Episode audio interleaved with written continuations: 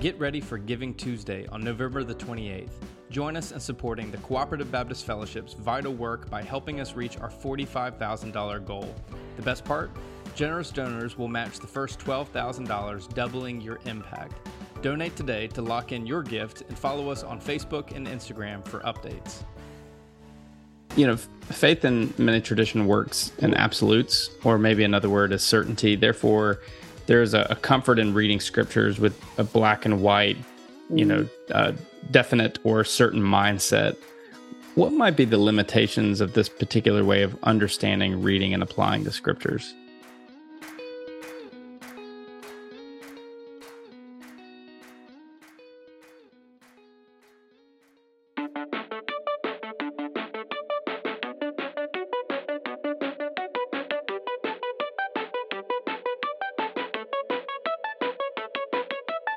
Welcome to the CBF Podcast Conversation. We know that conversations matter, so each week we are grinding through the critical research to bring you the best stories and resources of people doing groundbreaking and innovative work in renewing God's world. I'm Andy Hale, your podcast host. This year, we're celebrating our eighth year on the podcast, bringing you better interviews worth your time, attention, and collaboration. These episodes are not intended for you to listen to an island unto yourself. Get online and share your insights, thoughts, and feedback from the podcast on CBF's Twitter, Facebook, and Instagram pages. We also want you to join the CBF podcast community through our CBF podcast listener support page at cbf.net backslash podcast support. We also want to give a special shout out to some of our listener supporters, including Caroline Bell, Cindy Foldenlore, Trip Hawthorne, Bill Johnson, Carson Fushi, Ralph Stocks, and that generous anonymous donor that keeps giving in honor of CBF Grump. Thanks for listening, Little Rock, Arkansas, Pittsburgh, PA, Ashburn, Virginia, West Yellowstone, Montana, Tamworth, Australia, and Hamilton, Canada. First time listeners and long time listeners, we are grateful you are here for the conversation. And before we move on, we need to give a word of gratitude to our annual sponsors, including Zondervan Media Company, Baylor University's Garland School of Social Work, Baptist Seminary of Kentucky, A Model Ministry, and Gardner Webb University School of Divinity. Finally, and I promise this is it, don't forget to like and share this episode on your favorite social media platforms we need to pause to tell you about one of our annual sponsors, Gardner Webb University School of Divinity. The Gardner Webb University School of Divinity aims to equip, nurture, encourage, and support men and women for their best service in the kingdom of God. Offering several programs, including master's and doctoral levels, you'll be equipped and encouraged to discover the unique place where your faith reaches out to meet the needs of the world. Now enrolling for fall of 2023. For more information about Gardner Webb Divinity programs, scholarships, and grants, call 704 406 3205 and visit gardner-webb.edu. Our guest for this week's CBF podcast conversation is Dr. Robyn Whitaker. She's Associate Professor of New Testament at Pilgrim Theological College at the University of Divinity in Melbourne. She's also the co host of By the Well podcast and the author of a new book, Even the Devil Quotes Scripture. Robyn, thank you for joining the conversation. Thank you, Andy. It's wonderful to be speaking with you. So our guests can immediately tell that you are from the south side of Chicago uh, by the accents. That well, I once lived on the south side of Chicago, but no, I am uh, Australian. So I apologize in advance for sounding funny or saying things in a strange accent. So you know, Australia is definitely on on my bucket list of of places to go, along with that other island nearby, uh, New Zealand. Mm. So, but you, you know, you came to the U.S. Just uh, you went to the University of Chicago, is that right? I did. I came to um the to Chicago to do grad school to do my PhD there, and then stayed and worked. I um, lived in Princeton, New Jersey, for a while, and then did a postdoc at Union Seminary in New York. So mostly East Coast and up in Chicago, but I loved the parts of America I was in. I was there for about a decade, so I feel a little bit American. That it feels, was a, it feels very American. chunk of my life. Yeah, we, we couldn't get you to stay. What what brought you back to Australia? Uh, I guess family, lifestyle. I mean, life's life's pretty good here, and you know, my husband and I both have elderly elderly parents and um, you know, siblings and things. So it it this is home. It yeah. Well, um, you know, I'm always fascinated with, especially um, kind of um, native Australians, if you if you will. You know, um, this is so off the topic of of your book or anything else, but kind of uh, tracking the history generationally how how long has, has your family been in australia Well, we're actually migrants. So I was born and raised in South Africa to parents who themselves were migrants from the UK. So um, in some ways, I've lived all over the world and I feel like a bit of a Roma. My dad had itchy feet. So we lived in the UK and um, we lived in Australia. We went back to South Africa and then back to Australia eventually. Um, so I feel like I had to choose my home in some ways, but I've been in Australia since I was about 12 apart from a decade in the US. Um, and it, it, it, yeah, it, it does feel like I fit. I love going back to South Africa. That will always have a little bit of my heart, but it's not where I want to live and it's not where I fit anymore. I got to spend 10 days in Cape Town this last uh, oh, fall. It's beautiful. Uh, it's incredible. Uh, it's an yeah. amazing country. Obviously, the, the legacy there is uh, it's a it's a part of our world, and that was why I was there mm. to navigate those spaces and to listen to those stories. But um, incredible place, um, to say the least. Yeah. So so our audience can kind of kind of understand what, what you know. Obviously, it's hard to put yourself into a box, but what kind of theological or denominational tribe would you say you uh, you uh, ascribe mm-hmm. to? Well, I grew up Methodist. I spent a lot of years in my teenage years worshiping at a Baptist church uh, here in Melbourne. Uh, but these days, I'm ordained in the Uniting Church tradition, which is an Australian national church. Uh, here in the 70s, the Methodist, Presbyterians, and Congregationalist traditions combined, united to form this uniting church. So we're in that broadly Reformed Protestant tradition. Uh, we probably sit on the slightly more liberal end of the spectrum, if you like, um, at least within the Australian landscape. Uh, yeah, we, for example, we've been ordaining women since we united. So we've been ordaining women for about 40 years, which is is one way, I guess, of of mapping where a church sits in the landscape. And and just in case our audience is, you know, putting two and two together that um, you know, that Robyn's in Melbourne and I'm in Winston Salem, North Carolina. uh, she made the sacrifice and she's talking at 6 a.m. her time. It's definitely four o'clock our time. So yeah, hats off to you. I'm sipping on my coffee here and hoping I sound awake. You sound sound yeah. incredible. So you have a, you have a new book, uh, even the devil quotes scripture. This book re-examines how we come to the scriptures, read it, interpret it, and use it in our lives. You wrote, anyone can quote the Bible, but that does not mean they know it, understand it, or have interpreted it well quoting the Bible to make a point is for it's a form of interpretation. It does not mean the one quoting is correct. What was the inspiration behind writing this book?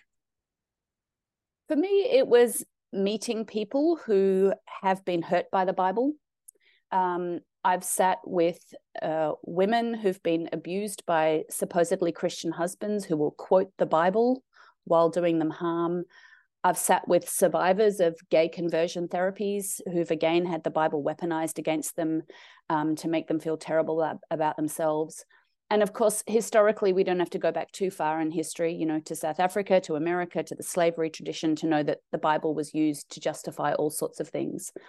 So part of it was a concern that still today, you know, I, I keep meeting people who are hurt by the Bible. I also keep meeting um, particularly young Christians leaving fundamentalist spaces who have a deep love for the Bible. That's what they've learnt there. They realize that a kind of a literalism no longer works. They, ca- they can't really justify it, it doesn't hold up to scrutiny, but they want to know how to read this book. And so I wanted to write something that would help those people deconstruct their kind of fundamentalism. But I didn't want to just deconstruct. I wanted to also reconstruct and say, well, well, you know, having torn down a kind of a fundamentalist approach, how can we actually read it? What what what does it mean to read this Bible, you know, ethically, faithfully for, for what it is in the Christian tradition? Um, and yeah, so I had kind of two audiences in mind: those hurt by Scripture, and those who are really genuinely grappling with it and and want to know what to do with this book. Um, but know that it, it can't be read in that literalistic fashion. Let's go back to that quote I read a moment ago. Anyone yeah. can quote the Bible, but that does not mean they know it, understand it, or have interpreted mm. it well. Quoting the Bible to make a point is a form of interpretation. It does not mean the one quoting is correct. I wonder if you'll take us a little deeper there because it says mm. so much about kind of the the design behind this book. Yeah. So, eh, I mean, to quote or read something is already an act of interpretation, right? You've you've got a purpose in mind. You're assuming meaning. So you take any snippet of scripture.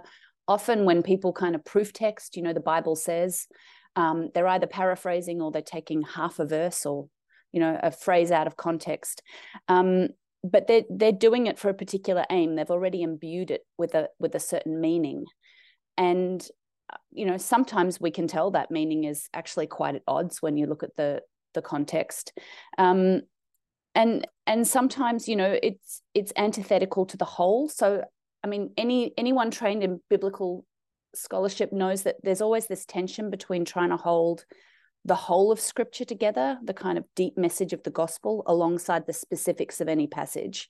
Um, and when we quote something and we pull it out of its context there's a real danger we miss um, the whole of the gospel. And one of the things I argue in, in the book is that really that if if there is a consistent ethic in the New Testament for interpreting the Bible, it is to love God and love your neighbor more. Um, so when we quote things and we don't have that kind of goal in mind, I think we're really in danger of misquoting, uh, of misusing the Bible. I don't know if that's what you were hoping to get at with that question. Yeah, uh, we'll get push, into push me. Yeah, the, the the title a bit here in just yeah. a bit, but um, you know, faith in many tradition works in absolutes, or maybe another word is certainty. Therefore, there's a, a comfort in reading scriptures with a black and white, you know, mm-hmm. uh, definite or certain mindset. What might be the limitations of this particular way of understanding, reading, and applying the scriptures? Mm. I think when we um, go to the scripture to read, you know, to find something that supports our theology, our worldview, um, and and this is not to say I should side note, you know, there are t- there are times any of us might pick up the Bible and go to it because we're just looking for some kind of connection with God. We're looking for a word of comfort or something like that, and I, I'm not criticizing that. But when we go to it to simply kind of almost weaponize it, you know, find proofs for our existing positions, there's a real danger we're not letting it speak to us. We're simply using it. Um, so, some of the words I use a lot in the book are curiosity and humility. And these ideas that actually we come to the Bible with a posture of openness and with genuine curiosity what might god be you know why were these stories written down? What might god be trying to say to us? Um, you know even with these bizarre and sometimes strange stories how can we make sense of them? And if we're not genuinely open in those sorts of questions i think we can miss stuff. We can miss the depth as well as the messiness and the complexity and the profundity of some of the some of the scriptures.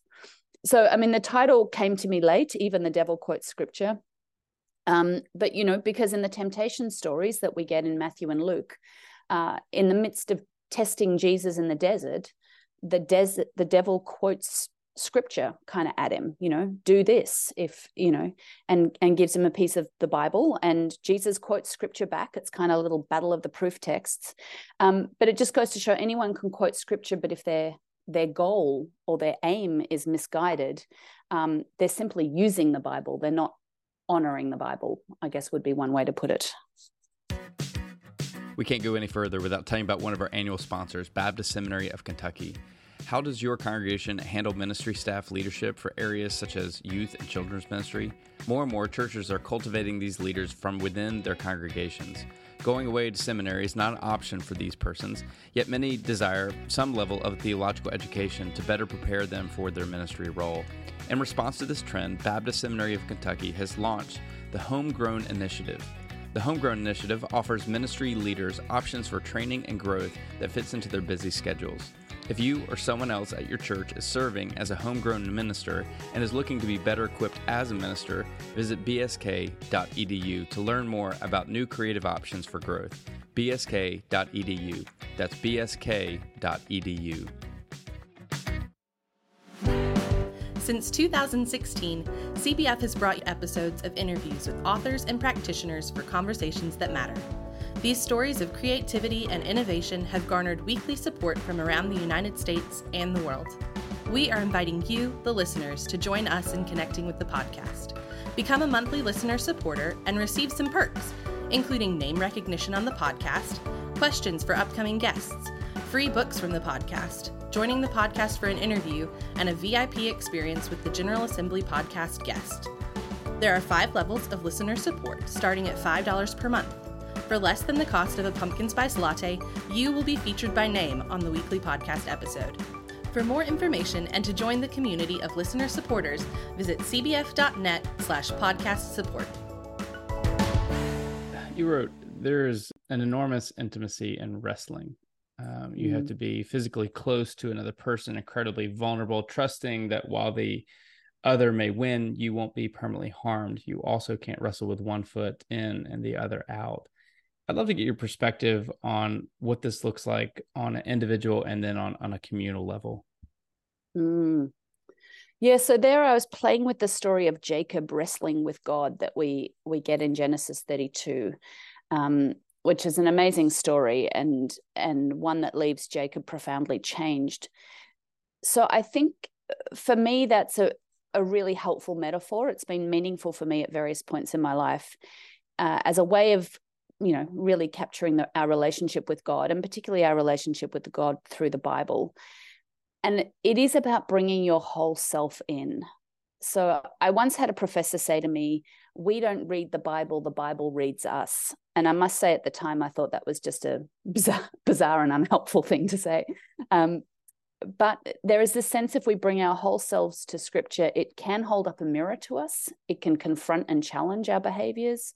Um, it means we you know it, it, in some ways that similar for faith as a whole if we're bringing our whole selves we're we're incredibly vulnerable and we might think of that in terms of spiritual practices but i don't think we always adopt that posture when it comes to the bible to be vulnerable to what it might be saying to us um, to what it might be you know challenging us um, and then there's the wrestling that I guess is a bit more intellectual, which is we we wrestle with what words mean and what's going on historically. We equally, you know, if the Bible's asking questions of us, we equally are asking questions of the Bible. Um, and I say to students all the time in class that there is there is no question we can ask of scripture that that probably somebody hasn't asked in the last 2000 years. But there's also no question that god can't handle. Um, you know that that when we come to scripture if if we're asking an honest question we don't need to worry about offending god in some way. You know part of wrestling is just that all in i, I want to know i'm throwing myself in and um you know and that and that means interrogating the other so it's a bit of a two-way thing i think for me in that wrestling metaphor there's another quote that I want to kind of settle into for a little bit. Um, mm-hmm. I do not believe the Bible is inerrant or infallible. I believe it is inspired by God and that God worked with and through human beings to communicate God's message. Because God chose to work through humans, the Bible itself is infused with cultural limitations and human bias, as well as human imagination and creativity you know outside of evangelicalism very few mm. people use this language to describe the bible however you know many were raised with a view of scripture that parallels the views of inerrancy and infallibility and in turn it, it shapes so many um, ways that people view um, you know the views people have on things like gender and race and mm. sexuality and economics and politics and and so much more I, I guess first question is is is that a fair assessment that biblical inerrancy can be tied to many gender, race, and sexual exclusive worldviews? Yeah, it it really is. If we trace the history of of these sort of key terms, inerrancy and infallibility, infallibility. And as you say, they're key terms only in certain pockets of Christianity, where they appear often in doctrinal statements. They're the kind of line in the sand. You're, you're either in our tribe or not but um, infallibility has a longer history. You'll get this kind of like the Bible is without error language going back um, to Augustine and um, other early church kind of writers. Although there they kind of talk about, you know, that God's message is is without error. God is incapable of of error, but they'll acknowledge that humans wrote it down. So of course there's errors in the Bible, so that they're kind of hedging their bets a bit. This idea of inerrancy um, really is a 19th and 20th century doctrine. And it is a reaction to a couple of things. one of them is what we call higher criticism, or the kind of um, really came out of Germany, historical critical method, this sort of using um, the insights of a scientific worldview to examine scripture. Um, and then more recently, particularly in the American scene, in the, the late 20th century, we get the Chicago Statement on Biblical Inerrancy, where it's a direct react, reaction to liberalism and particularly to the teaching of evolution and to feminism. Um, so we can trace that history of uh, increasing claims and language appearing in these evangelical circles of the inerrancy of the Bible, um, this idea that the Bible is without error, and they're using it to to kind of almost make the Bible a kind of a science book to combat things like teaching on evolution, and particularly to combat feminism and therefore teachings around gender. And um, a, a, scholar called Angela Parker has also recently argued in a, another book that these ideas get tied to white supremacy. So we can see gender, race, certain ideas of science and how the world works, um, all kind of informing that the development of that doctrine. And there's a certain irony here because often the Christians who talk about inerrancy or infallibility will say, you know the rest of us people like me have sold out to culture. You know we're, we're affected by the liberal culture or secular culture. And yet these very doctrines themselves are deeply cultural in that they're a reaction to cultural movements.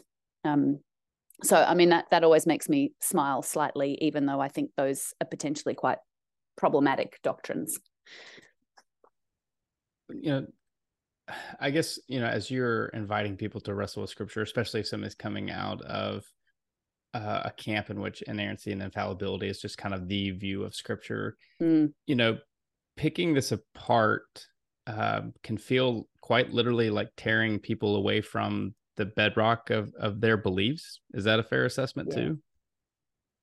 I think so. I think so. I think if you've been taught, as some churches teach, that that the only faithful way to think about scripture is in these terms and that that is the only way of sort of recognizing that there's a divine hand in scripture it feels like you're you're ripping apart the kind of foundational idea of faith that, that this is a sacred text so one of the things i try and do in the book is unpack you know different language and that um you know there's lots of words we can use to describe the Bible, you know, holy, sacred, authoritative, um, you know, and Christians do. Inspired is another one. And inspired often gets conflated with inerrancy and infallibility, but I want to kind of separate it out and say something can be inspired by God. Um, and or even you know the language there that that's a whole other story we could get into that language that is often translated inspired is more like a god breathed or a life giving um, but something can be inspired in English, and, and that doesn't mean it's without error or it's um, to be interpreted in a literalistic way.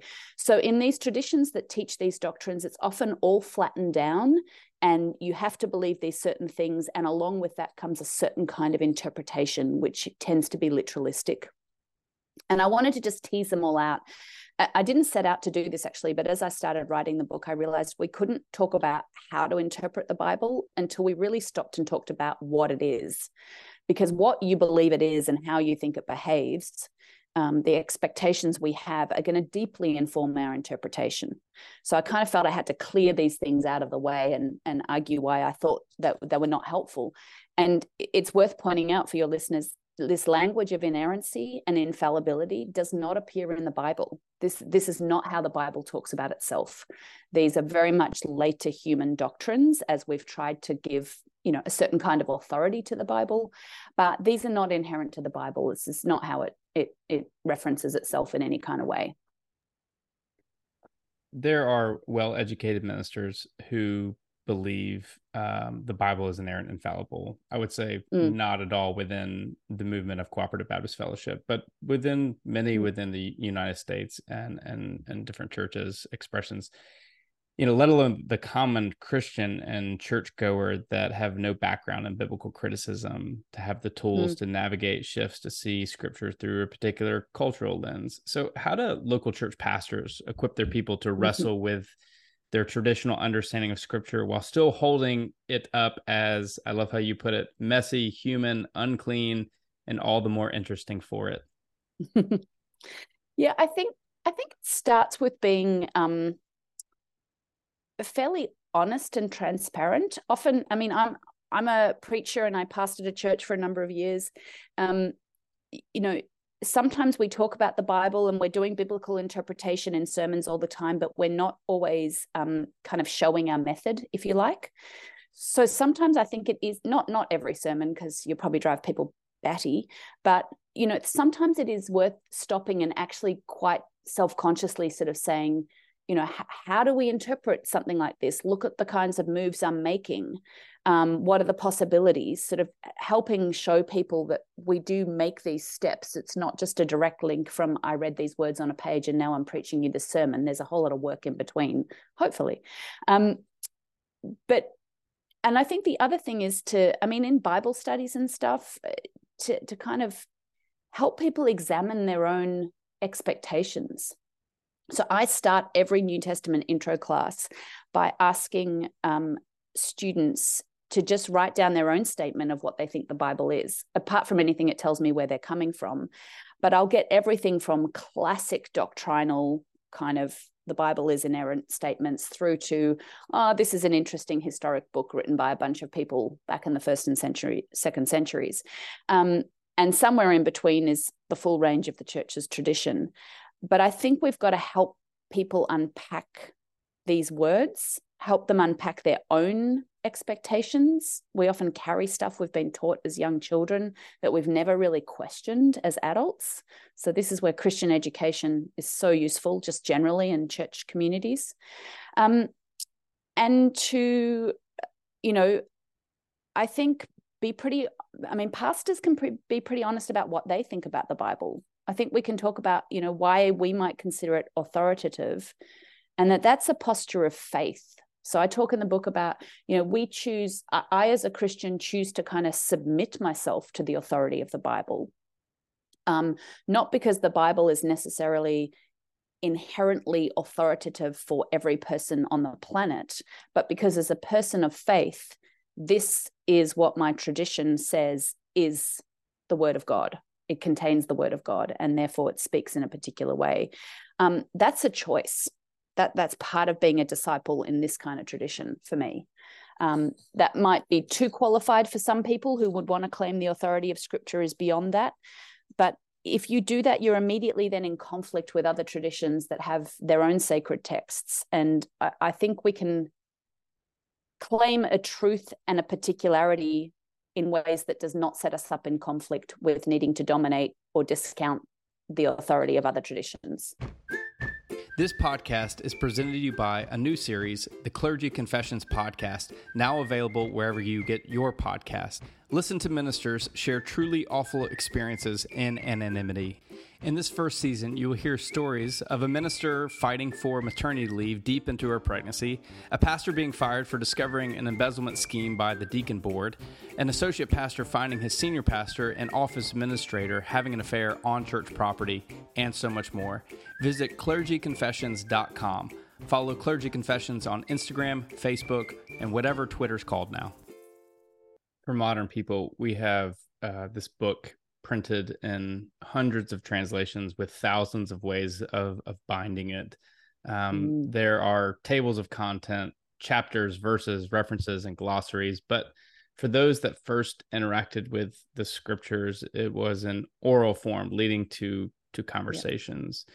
Um, so I guess two questions here. You know, first is have we missed out on a critical purpose of scriptures by making it so easy to access? Oh, that's an interesting question. Uh, I mean, no, this is where I am a, a, Protestant, and I do love the fact that the Bible got put into the hands of the people, um, even though that means also people can misuse it, but so could the people in power.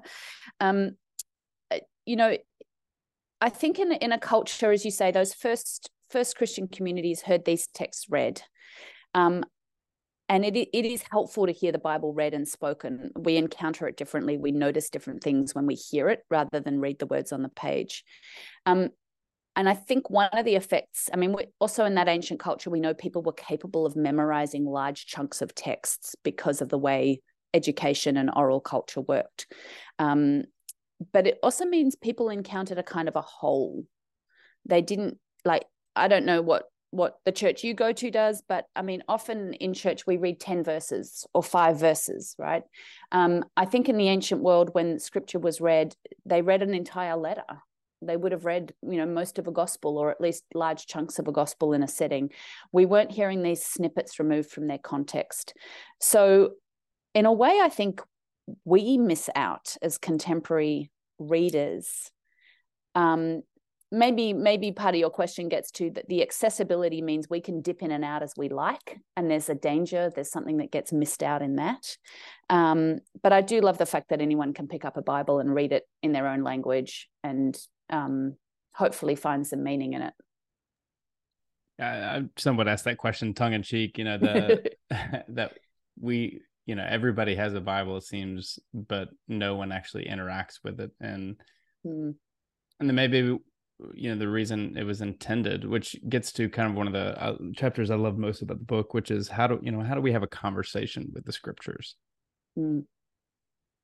yeah um i mean we've we've got to be and, and i say this um in some ways i'm preaching to my own tradition when i when i write a, write some of this book because uh, in the more liberal church we've almost stopped doing Bible study in the way that I did in those evangelical Baptist churches I went to, where, you know, there was a very strong focus on regular Bible reading and and Bible study in groups and that kind of stuff.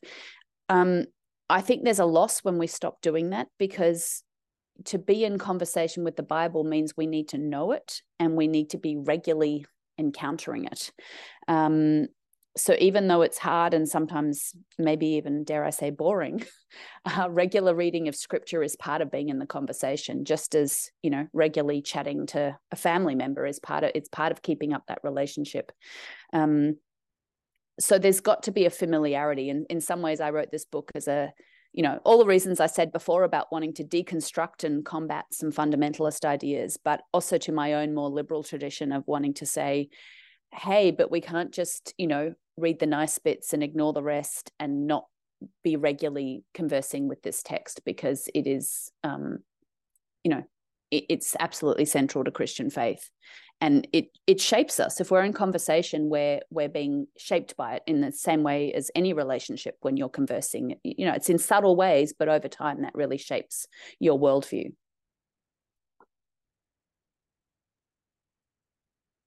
Jesus, not Paul, is the savior of the world. And yet many shape their Christ- Christological worldview by looking at Jesus through Paul. You know, loose interpretation of Paul is is why we get gender exclusivity and sexism and homophobia and political idolatry. However, if, if you invite people to shift their lens to see people like Paul and Peter and James among the Hebrew scriptures by, by looking at them through Jesus, um, mm. you know, mm. then then we have a Jesus centric view of scripture. So how do we practically do that? Ooh, um, that's a great question, and I'm not really sure. Um, except again to kind of hold the whole together.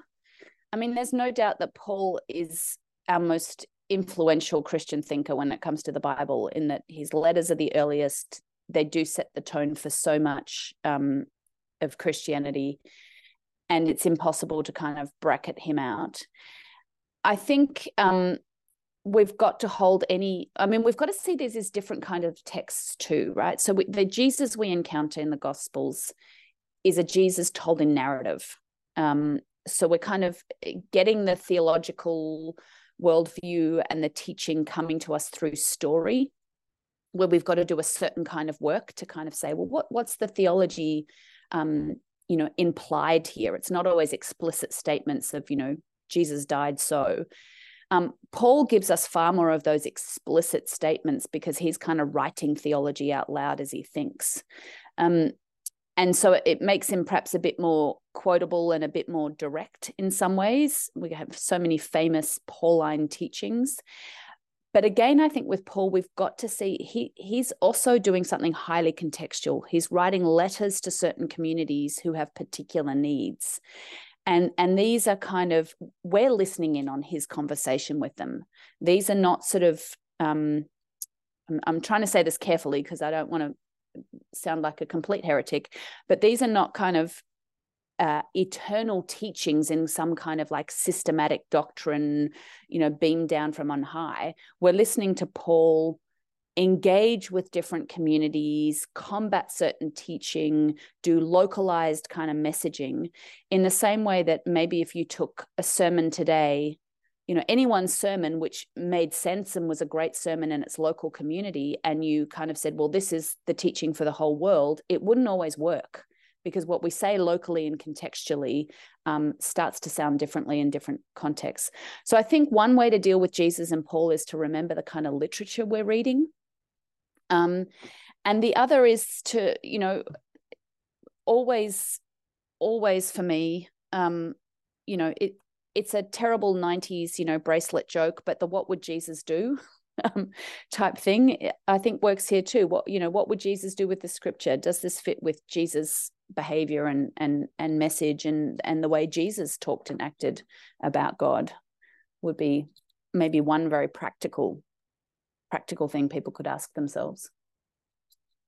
as you're journeying alongside people in their reexamination of, of the Bible, you invite them to see it through a hermeneutic of love. You wrote, mm. if we want to interpret the Bible like the Bible interprets itself, then our focus must be on interpretation that leads to loving God and loving neighbor as crazy as it sounds, and so, so much of this is I'm interpreting this through the evangelical lens that I was raised in. You know, so mm-hmm. it's like uh, it's not like I'm making this judgment from you know not within the ballpark of of of what I experienced growing up. Mm-hmm. Um, you know, I would dare say that many who who are in need of reexamining their understanding of scripture, if they're coming out, especially from an inerrantist or an infallibility perspective, may or may not have a generous understanding of of love. This is a mm-hmm. tradition mm-hmm. that tends to talk about Jesus' love, but God's judgment, which also yes. has a lot to do with misinterpretation of the Trinity, but that's a whole nother conversation. You know, so how do we maybe if we're not familiar with the love you're talking about, how do we familiarize ourselves with it and maybe define that kind of um, hermeneutic of love that you're getting at within the book? Yeah. So let me go back a step because I think you raised something really important there in your question, which is, um, you know, just like I said before, our concept of the Bible, what we think it is and how it behaves is going to inform our interpretation. Our idea of God is going to um, strongly affect our interpretation as well. So if we come with this idea that we're guilty and miserable sinners and god is incredibly wrathful and judgmental. And i mean i'm describing my teenage self now where i used to confess my sins before bed every night because i was genuinely worried if i died in the night and hadn't confessed my sins i would go to hell. Um, that that kind of worldview. Um, it's a worldview infused with fear not with love. So in some ways there's no neat answer to that. This is a lifetime of kind of being with God and being shaped by grace. But it so it is worth people, you know, not only interrogating their own beliefs about the Bible, but also their ideas of God and how God is, um, because it is quite hard to move from wrath to love. And as you've just said, Andy, it's it's also deeply problematic when we separate out both God and the different parts of scripture and go, oh, Old Testament God is mean and wrathful and Jesus is all love and light. Um, you, you don't have to read much of the Bible to see that actually that, that gets disrupted very quickly. One of the reasons I ended up going to love, and I, I genuinely started this project without a really strong idea of what I would find, but I wanted to look um, at the way the New Testament writers interpreted the Old Testament, including Jesus and Paul and others, and to see if there was a consistent ethic. Because there are times that Paul, for example, uses scripture very allegorically, and there are times that Paul uses scripture quite literally. So it's not like we can say he always quotes scripture in this kind of way. But underneath all of that sort of teaching is this verse from Leviticus 19 18 you shall love your neighbor as yourself and one the argument i make is that this this teaching that comes in the midst of um, sort of holiness and purity codes in Leviticus about loving your neighbor becomes the dominant ethic of Judaism at the time of Jesus and Paul. Um, so I'm, be- I'm very careful to say Jesus did not invent this. This is not that Jews were hateful and Jesus was all about love. This already existed in Judaism.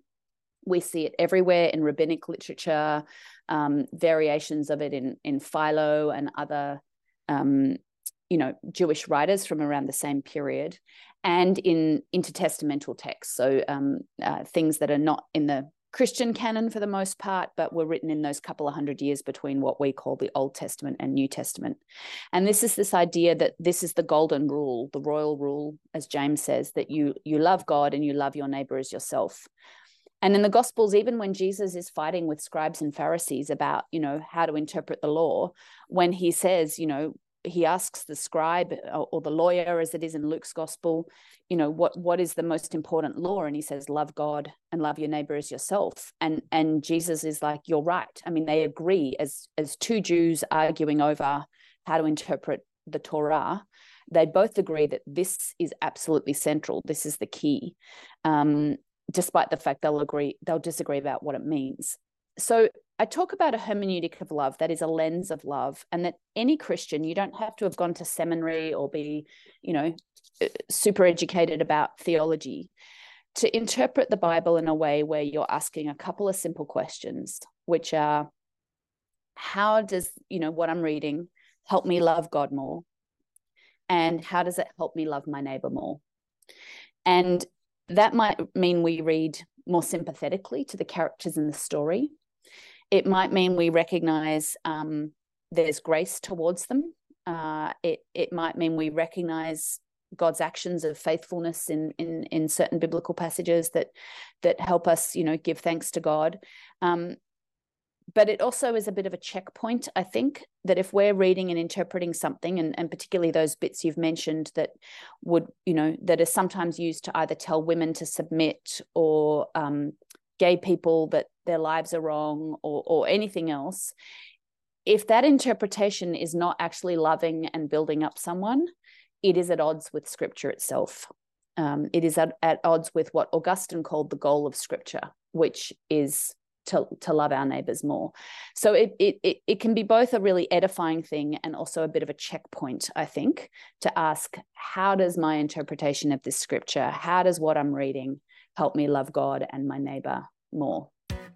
We are pausing to tell you about one of our collaborative annual sponsors, a model ministry. Are you a church leader who's committed to keeping children safe? If so, then a model ministry is for you. We are a registered nonprofit organization specializing in safety education, policy writing, and risk assessment to mitigate child abuse in ministry organizations. We understand that child safety is a top priority for churches, and we're here to create a safe and nurturing environment for all children. Our founders can provide the resources and support needed to implement effective child safety policies and procedures. Visit amodelministry.com to learn more about our services and how we can help keep children safe. Let's take a break to tell you about one of our annual sponsors, Baylor University's Garland School of Social Work. What is social work? At Baylor University's Garland School of Social Work, it's empowerment, service, and justice. It's ministry, counseling, and relationship building. It's faith, practice, and community. But above all, it's learning how to help others thrive. Social workers can be found addressing the full scope of the human experience in churches, schools, prisons, government agencies, senior living centers, nonprofits, and Fortune 500 companies. Careers in social work profession are vast and varied. What is social work, you ask? It's much more than you think. Visit gsswstories.baylor.edu to explore more. I guess staying in that same vein, I, I want to go back to that quote. If, if we want to interpret the Bible like the Bible interprets itself, then our focus must be on the interpretation that leads to a loving God and, and loving neighbor. I know this sounds so so silly. It's it's kind of going back to the how do we view the Bible through mm-hmm. the lens of Jesus, but um, how do we, you know, practically do this? You know, mm-hmm. you know, I, I, wonder if there's some examples of um, maybe some problematic Old Testament scriptures. Um, yeah. Just uh, leading a conversation just recently in a, in a church, um, navigating the book of Joshua, um, mm. and you know there's a lot to be said about the book of Joshua and the historical, um, you know relevance of, of some of the the things that are quotes that are you know things that are done in there excuse me um, but how, how, you know here's a book that's about mass genocide to clear yeah. out a land right you know it's like yes. how, how, do we see that through a, a hermeneutic of, of love and of then love. turn around and obviously jesus centric gospel centric stories we see that through love but maybe a better example might be you know Paul's laundry list of those that won't inherit the kingdom of God, you know. Mm. So how do we practically do that when we're looking at biblical interpretation? Maybe thinking through for the common person, the common Christian, the average churchgoer, somebody who's not mm. gone through theological education is maybe what I'm thinking of. And a, a really yeah. long and incoherent rambling question. no, no, not at all. Um, so i think i mean let's let's go to the extreme example. We get these you know these stories in joshua and in other parts of the hebrew bible that are stories of war of genocide of taking land. Um, there are stories of rape. Um, i think so so the love is not immediate. Like this just this is not an an easy thing to do. But i think it, we might um it might give us sympathy. So often we read, so take the Joshua stories, we, we read these as some sort of God ordained, you know, the Israelites marched into Canaan and took the land and hooray, everyone's cheering because we're supposed to be on God's side. Well, if we're reading for love, we might actually ask some questions of the text about who this affected and and how they would have felt about having their land stolen like yes there's victors but who are we not noticing in the story whose voice is silent.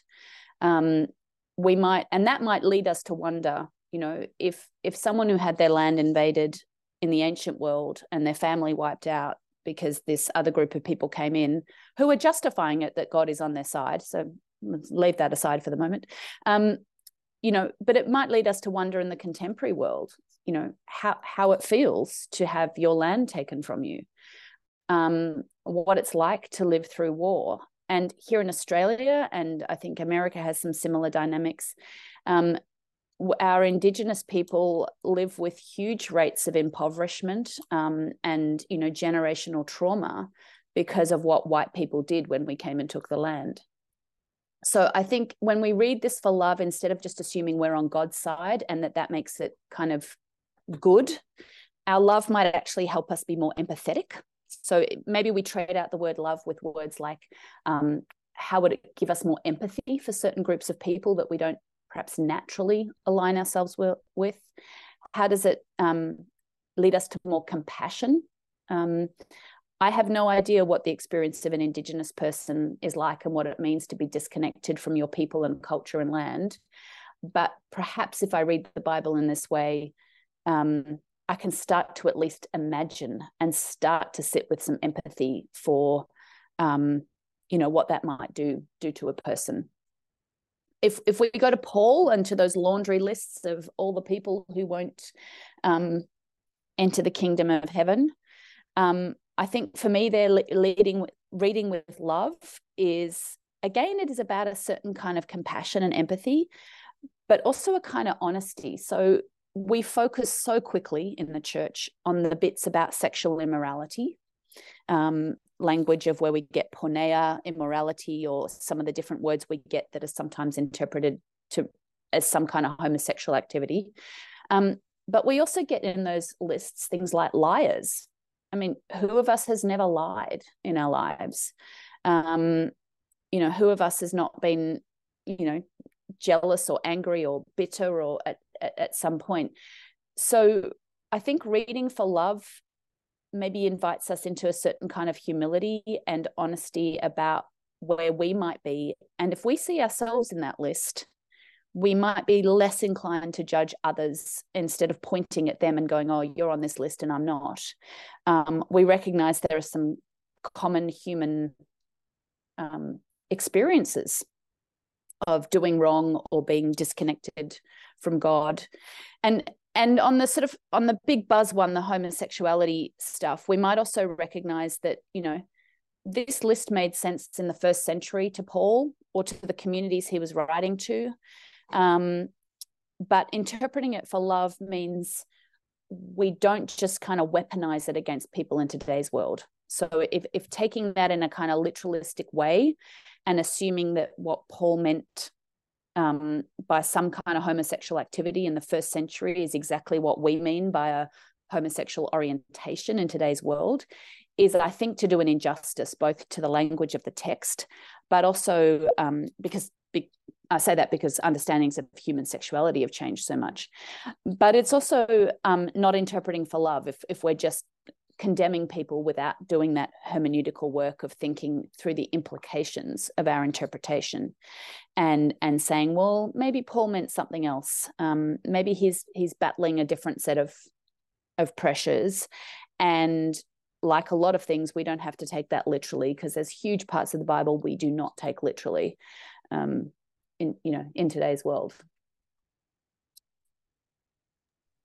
I guess last thing I'm thinking through the book when I was reading it, um, I was struck by how you're able to take uh, something that most people would learn through theological education, right, at a university or mm. master's level, and take that wisdom and knowledge and put it into such a, a practical resource for individuals who are earnestly trying to re-examine the scripture and to create the tools around them to do that. Why was it so important for you to create both you know and mean this in the best way possible the most brilliant and dynamic of learnings around uh, the scripture from mm-hmm. academic perspective into such a practical resource?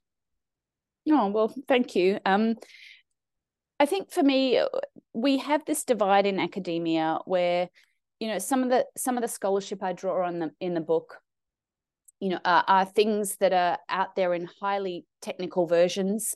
Uh, I'm, I'm, drawing on brilliant scholars who've talked to, for gener- for um, not centuries, sorry, decades now, about um, you know rewritten Bible and the way the Bible interacts with itself.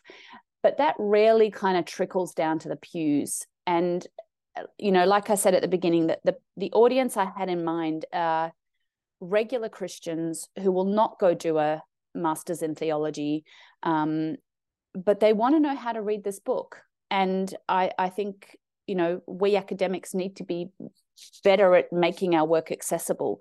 So I was determined that this be something. Um, I guess smart and scholarly, but really accessible for people that that did not rely on you having three degrees to read it.